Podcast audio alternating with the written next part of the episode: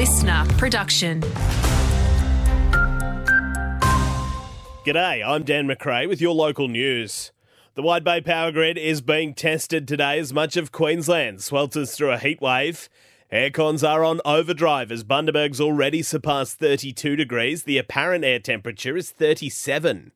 Energex says southeast Queensland is chewing through 3,200 megawatts at the moment, which is a moderate draw.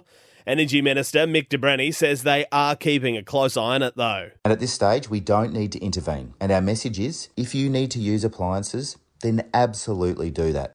That tropical low sitting in the Coral Sea is expected to develop into a cyclone tomorrow morning, and it's already moving southwest towards the Queensland coast.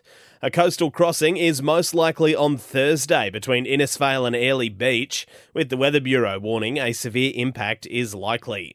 Queensland's water fluoridation policy should be revised, according to UQ researchers.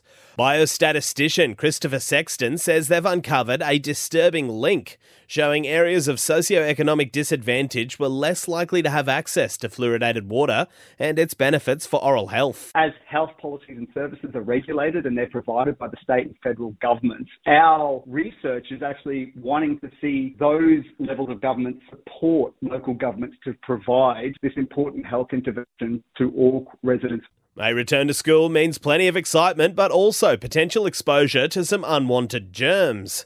AMA Queensland's Dr. Maria Boulton says there's a few viruses doing the rounds in children right now. Increased presentations of um, RSV and COVID, and also a bacteria called Mycoplasma. Now, all those can cause symptoms from mild cold symptoms through to pneumonia. And finally, the Gladstone Ports Corporation is offering up 6.5 hectares of land at the port of Bundaberg for someone to develop a reef research, innovation, tourism, and education facility.